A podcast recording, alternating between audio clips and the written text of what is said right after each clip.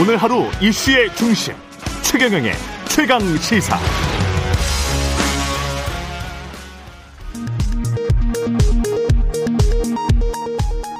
라디오 정보센터 뉴스입니다.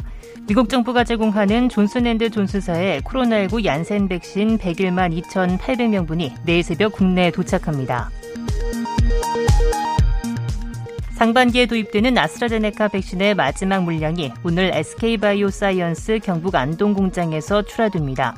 오늘 출하분을 포함해 지금까지 공급된 아스트라제네카 백신은 881만 3천 회분입니다. 나머지 계약 물량 1,118만 7천 회분은 올 하반기에 순차적으로 입고될 예정입니다. 서울시는 코로나19 백신을 한 번이라도 접종한 노인은 복지관과 경로당 등을 이용할 수 있다고 밝혔습니다. 아스트라제네카 백신을 1차로 접종받은 뒤 2차는 화이자 백신으로 교차 접종해도 효능 등에는 있어 결점이 없다는 독일 연구진의 중간 연구 결과가 나왔습니다. 지금까지 라디오 정보센터 뉴스 아나운서 장수연이었습니다. 여러분은 지금 KBS 1라디오 최경영의 최강 시사와 함께하고 계십니다. 네, 후반으로 접어든 국민의힘 당대표 경선, 당대표 경선 6월 11일인데, 예, 한 일주일 남았습니다. 장내외 온 오프를 막론하고 후보 간 설전이 이어지고 있고요. 어제 당내 최대 표밭인 대구 경북에서 합동 연설에도 뜨거웠습니다. 국민의힘 당대표 후보, 지난 월요일 이준석, 어제 주호영 후보에 이어서 오늘은 사선 중진의 나경원 후보 만나보겠습니다. 안녕하세요. 네, 안녕하십니까. 예. 아마도 지금은 KTX 기차 안이실 것 같습니다. 예. 예. 기차 안입니다. 예. 예. 대구 경북에서 이제 충청 쪽으로 이동하시는 거죠? 아니요, 방향은 좀 다른데요. 예. 오늘 아침에 잠시 경산에 들렸다가 다시 대 충청으로 가려고 그럽니다. 어제 밤에 늦게 서울에 다시 올라왔었거든요. 예. 지금 어, 경산 쪽으로 이동하는 중입니다. 예. 어제 그 합동 연설에는 어, 떠셨나요 아, 뭐 정말 뭐 후보들 모두들 음. 어 뭐 비전도 이야기하고 본인들의 소신을 이야기하는 연설회였고요. 예. 뭐 연설회장의 분위기는 아무래도 예. 당심에서 우위를 보는 보이고 있는 예. 저에게 많이 뭐 쏠리지 않았나 이런 생각입니다. 뭐가 가장 핵심적이었던 부분이었다 이렇게 보십니까 어제 토론회에서는?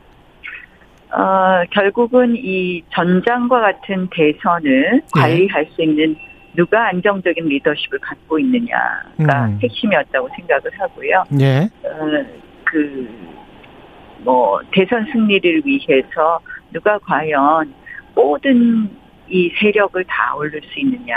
음. 그것은 사실은 우리가 지난 몇 년간 보수도 분열이 됐었거든요. 네. 이 집토끼인 보수의 통합을 넘어서 중도까지 모두 통합할 수 있는 사람이 누구인가에 대해서 음, 뭐 서로 자신의 비전을 놓고 다투는 시간이었다 이렇게 보시면 되겠습니다. 나 후보께서 말씀하신 것 중에 이제 조금이라도 불신의 씨앗을 보이는 사람 그 후보에게 가면 통합이 안 된다 이런 말씀을 하셨잖아요. 예, 저는 뭐 지금 이제 아, 우리 보수 정당이 그동안 2030하고는 관심이 없, 2030하고는 거리가 멀었는데 이번에 2030이 좀 거리가 가까워졌으니까 예. 2030 표만 잡아오면 된다. 소위 그렇게 생각을 쉽게 하시는 분들이 많으신 것 같아요. 예. 아무리 그래도 야권이 분열이 되면 절대 이길 수 없다는 게 음. 저의 확신이고 역대 선거가 보여주는 거라고 생각합니다. 그래서 어, 이번 4.7 재보궐선거도 박영선 후보의 득표율이 거의 40%에 육박했습니다. 네. 한마디로 우리 우리 대한민국에서 민주당과 국힘 쪽을 지지하는 분들은 거의 이 40%씩 지금 비슷하다. 차지하고 있는 예, 예. 비슷하고 음. 그러면 가운데 중원을 누가 가져오느냐도 중요하지만 음. 그런데 야권이 분열하게 되면 예. 결국은 야권이 표를 나누기 때문에 아무리 중원을 가져온다고 해도 예. 분열되면 진다는 얘기거든요. 음. 그것이 이제 문재인 대통령 당선되셨을 때도 득표율이 41.1%밖에 안 됐었고 예. 그때는 얼마나 문재인 대통령이 지지를 많이 받았을 거라고 모두들 예상했던 시기 아닙니까? 그렇죠. 탄핵 예. 직후라서. 예. 그런데도 41.1%고 안철수, 유승민, 홍준표 후보 합- 득표율 합계가 52%나 됐었거든요. 음, 그래서 음. 저희로서는 사실 이제 뭐 노골적으로 말씀을 드리면 안철수 어, 당대표의 국민의 당과의 어, 이 통합 문제가 굉장히 중요한 문제입니다. 예. 그래서 이 문제를 절대 간과할 수 없다. 예. 이번 서울시장 선거 때도 안철수 후보하고 단일화를 했고 안철수 후보가 적극적으로 지지해 주지 않았습니까? 예. 그래서 안철수 후보는 일정한 그, 그 일정한 그 표가 있습니다 분명히 그 안철수 후보를 좋아하는 층이 있습니다. 어제 주호영 후보도 뭐 한 10% 이야기 하더라고요. 네 그래서 안철수 후보를 안 보지 못하는 당 대표가 당선됐을 경우에는 예. 굉장히 내년 대선이 어려워진다라는 생각입니다. 그래서 음. 어, 이 지금 그런 부분에 있어서 저희가 이제 통합을 정말 할 수 있고 예. 또 그리고 안정적으로 대선이라는 전장을 치를 수 있는 음. 후보 어, 그 가장 중요한 당대표의 덕목이라고 생각합니다. 예. 기차라서 약간 덜그덕거리는 소리가 나고 약간 정감이 있네요. 죄송합니다. 죄송합니다. 아니 이 예. 복도에 보통 예. 승객이 잘 없으신데 오늘은 예. 기차가 붐벼서 이제 복도에 승객이 많으셔갖고 제가 서 있기가 좀 아, 불편했어요. 그렇군요. 죄송합니다. 예, 네, 예. 네. 예. 그 김종인 전 비대위원장이 마침 또 그 대구 경북 합동 연설에 있었던 대구에서 초청 강연회를 했고 이준석의 의미를 간단하게 생각하면 안 된다를 여러 번 언급했어요. 그래서 이게 시사평론가들이 요즘 가끔 그런 이야기를 하더라고요. 보면 이준석 뒤에 유승민이 있는 게 아니고 김종인이 있다. 두 분 다 계신 것 같아요. 예. 이미 이준석 후보는 김종인 위원장을 모셔오겠다 본인이 이야기를 했었거든요. 예. 그래서 사실은 뭐 김종인 위원장이 이번에 우리 당 대표 선거 시작할 때 뭐 초선 뭐 이런 이야기를 하셨고 예. 그다음에 이준석 후보는 김종인 위원장 모시고 오겠다 이렇게 얘기를 했단 말이에요. 예. 결국은 결국은 뭐 어, 우리가 이 김종인 위원장 상황 상황 정치를 우리가 보게 되는 것 아닐까 이런 생각을 해봅니다. 예. 그 어제 나온 여론조사에서는 지금 네 개 여론조사 업체가 실시한 거 보니까 사흘간 만 18세 이상 1,800을 대상으로 했습니다. 이준석 후보 지지율이 36%, 나경원 후보 12% 이렇게 나왔는데 아직도 한 3배 정도 나오거든요. 뭐 별로 개의치 않습니다. 이게 별로 의미가 없다라고 보세요. 어떻게 보십니까? 아, 물론 아니요. 여론조사가 저희 어, 전당대회 30%를 차지하기 때문에 예. 뭐그 부분을 무시할 수는 없지만 네. 지금 약간 이 바람이라는 것과 함께 뭐 모든 언론의 지금 환경이 마치 이 바람이 굉장히 좋은 바람이라는 그런 형식으로 식으로. 보도되고 예. 또뭐 언론 요새 뭐 방송만 틀면 그 이야기만 나오는데 예. 여론조사 그 정도 안 나오면 이상하죠. 그런데 어, 저희가 이제 70%의 당원이라는 분들은 음. 사실은 면밀하게 하나하나 따져보시는 분들이거든요. 예. 그러니까 지금은 제가 하는 이야기는 무슨 이야기를 해도 예. 잘뭐 언론에 보도도 안 되고 예. 사실은 메시지의 파워가 전혀 없죠. 지금은 음. 그냥 대세로 가기 때문에 예. 그러니까 대세가 아니라 바람으로 가기 때문에 네. 그렇게 여론은 보이지만 음. 저는 어 실제 투표하시는 분들은 여러 가지 요인을 고려하실 거다. 그 대선은 정말 전쟁입니다. 제가 예. 사실 어, 두 번의 대선을 치르면서 특히 음. 정권을 교체하는 대선은 어, 피를 말리는 전쟁입니다. 예. 사실 그 예. 전쟁을 지휘할 장수 음. 아무나 이렇게 그 적어도 대선을 지휘할 장수는 예. 정말 많은 것을 할 수 있는 음. 많은 것을 고려해서 해야 되거든요. 지금 이제 뭐 벌써 네가티브 공세가 엄청나잖아요. 예. 이런 부분부터 시작해서 어, 모든 조직을 관리하고 적절한 또 분들을 모셔와야 되고 이 복잡한 과정 음. 과연 누가 할 수 있을까? 결국 이 이러한 부분을 잘 살피실 거라고 생각을 합니다. 당원들이 70% 여론조사 하는 거하고 직접 투표하는 거하고는 좀 다를 것이다 이렇게 생각을 하시는 모양이죠. 지금 여론조사는 이제 예. 일반 국민 여론조사고요. 예. 그러니까 당원들은 이 당의 어떤 어, 그, 그, 이 당이 정말 대선에서 승리하기를 어, 바라는 가장 중요한 분들 아니십니까? 예. 그래서 이분들은 골고루 모든 인자를 살피실 거라는 생각이고요. 토론회를 이제 처음부터 끝까지 보신 분들 하시는 말씀들이 예. 아 조금 불안하다 이런 예. 말씀들 제일 많이 하십니다. 네. 근데 이준석 후보는 내가 당 대표가 되면 최대 피해자는 유승민, 수혜자는 안철수다. 조금만 유리해도 이준석이 개파 때문에 그랬다 할 것이기 때문에 나는 방어적으로 할 수밖에 없다. 이런 논리를 펼치고 있잖아요. 어불성설이죠. 아, 말이 안 된다. 이 왜 당대표 선거에 지금 소위 그 유승민 뭐 후보도 유승민 전 의원도 한 말씀 하시고 했는데요. 예. 음, 이 겉으로 보이는 것과 어, 사실 그 안에 많은 정치가 있습니다. 예. 그래서 이제 제가 이 문제를 제기하는 것은 무슨 개파의 문제가 아니라 음. 공정한 경선 문제입니다.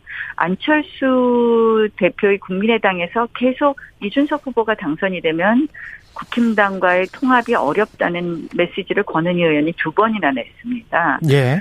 이거는 결국 공정 경선에 대한 신뢰가 없다는 이야기고 음. 실질적으로 이러한 불신이 굉장히 우리 앞으로 야권 통합에 걸림돌이 될 거라는 이야기거든요. 예. 그래서 어, 이 부분 안철수 대표의 국민의당과의 문제를 풀지 않으면 음. 실질적으로 이 이준석 후보가 이끄는 그런 당은 굉장히 불안할 수밖에 없다라는 예. 말씀을 드립니다. 여성 청년 할당제도 지금 논란이 좀 되고 있어요. 이준석 후보 같은 경우는 20년 가까이 해봤는데 효과적이지 못하니까 차라리 지역구 경쟁할 때 여성과 청년에게 불리한 차별이 있다면 그걸 없애는 게 더 중요하다 이런 주장인데요. 굉장히 추상적인 이야기죠. 아, 사실 예. 16대 20년 전에 음. 여성 국회의원이 5%였습니다. 5%. 예, 이제 그 여성 비례에서 할당제, 지역구에서 할당제는 아직 없고요. 예, 비, 뭐, 사실 지역구 할당제는 권고 사항이죠. 30%는 여성을 좀 줘라 이러는데, 비례 국회의원 겨우 늘려서 이제 여성 국회의원이 20% 가까이 육박했습니다. 예, 어, 실질적으로 할당제라는 것은 결국은 어, 공정한 경쟁이 되기 어려운 상태에 있을 때 그 출발선을 갖게 해주는 것이거든요. 그래서 예. 이 모든 할당제를 비난하는 것은 적절치 않다라는 말씀을 드리고요. 청년 할당제나 여성 할당제 필요하단 말씀입니다. 예, 모든 할당제를 비판하는 것은 적절치 않다. 그 대선 경선 일정과 관련해서도 지금 좀 입장이 팽팽한 것 같은데 윤석열 전 총장 입당설 나오면서 이준석 후보 같은 경우는 버스 출발하기 전에 뭐 타야 한다 이런 입장이었잖아요. 그, 예, 그런 입장이었죠. 예. 근데 이제 뭐 그런 입장이다가 윤석열 전 총장이 뭐 입당할 것 같은 보도가 나오니까 그러니까? 본인 이야기에 화답했다 딱 이런 취지로 그렇게 이야기를 했죠. 했죠. 예.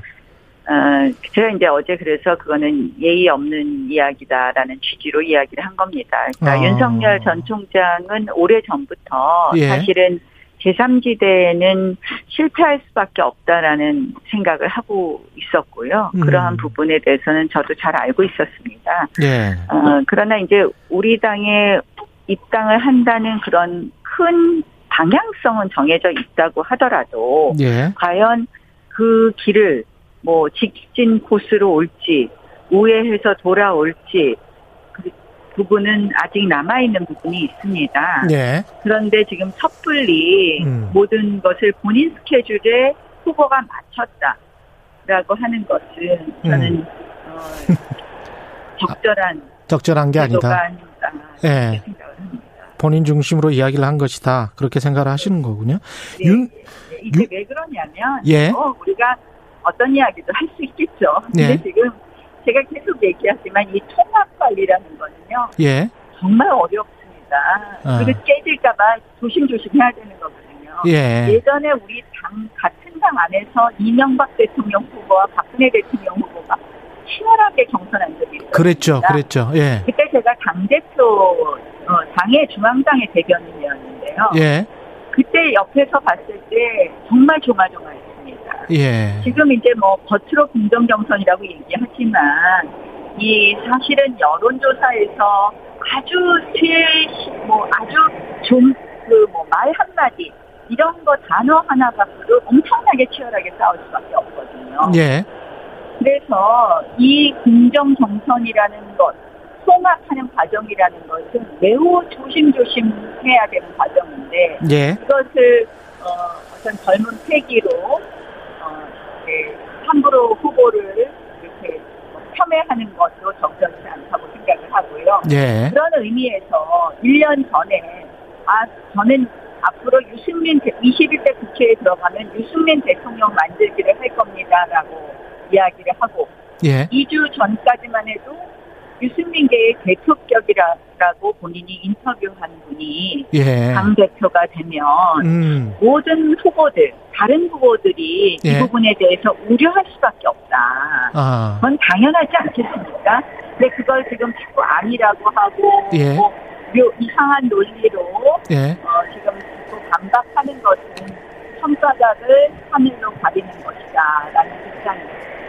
그리고 그것이 예. 이제 제가 비판을 위한 비판이 아니라 예. 결국 그것은 우리 당이 야권 단일 후보를 만드는 데 있어서 큰 걸림돌이 될 것이다 하는 그런 어, 불안을 지금 저 잘 안 들리긴 했습니다만 제가 정확히 다시 한번 여쭤볼게요. 2주 전까지만 해도 유승민계의 대표격이다라고 말했다는 거는 팩트입니까? 이준석 네. 후보가? 어, 인터뷰에서 어느 인터뷰인지는 제가 지금 정확하게 지금 모르겠습니다만 예. 그 영상이 있습니다. 홍준표 후보, 복- 홍준표 의원의 복장 문제에 대해서 유승민계가 반대하는 거 아닙니까? 이런 질문에 대해서 예.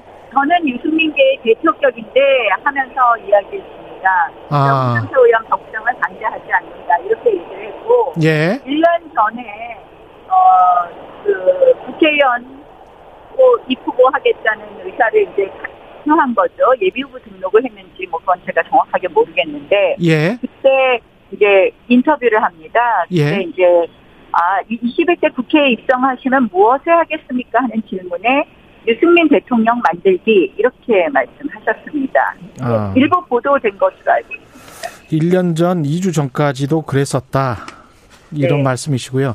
그 김종인 전 위원장이 윤석열 전 총장에 관해서 확신이 서지 않는다라고 말한 거는 왜 그런 걸까요? 윤석열 전 총장 측에서 김종인 위원장 예. 가 이렇게 잘 소통이 안 되는 것 같죠? 아. 그런 거 아닌가는 생각이 듭니다. 아, 김, 예. 그러니까 뭐 김종인 위원장께서는 조금 더 어, 이번 대선에서도 역할을 하시고 싶은 예. 그런 생각을 우회해서 말씀하신 것 아닌가 이런 생각입니다. 알겠습니다. 마지막으로 당대표가 뭐 누가 되든 간에 이준석 현상에서 이제 국민의힘이 또 담아야 될 부분도 있을 것 같고 그럼에도 불구하고 나경원이 당대표가 돼야 된다와 관련해서 한 말씀만 해주시고 마무리 짓죠. 예. 뭐 어느 후보하고도 예. 특별히 가깝거나 특별히 껄끄럽지 않습니다. 예. 내년 대선의 첫째도 둘째도 필요한 조건은 통합입니다. 야권 단일 후보입니다. 예. 가장 통합을 할 수 있는 어, 당대표 후보다. 또 결국 통합을 위한 공정한 경선 관리를 할수 있다. 예. 또 내년 대선에 있어서 안정적으로 우리 당을 이끌고 갈 수 있다. 이 세 가지 말씀드리 겠습니다. 예. 여기까지 듣겠습니다. 말씀 감사하고요. 나경원 국민의힘 당대표 후보였습니다. 고맙습니다. 네, 고맙습니다. 네. 전화 상태가 좋지 않았던 점 사과 말씀 드리겠습니다.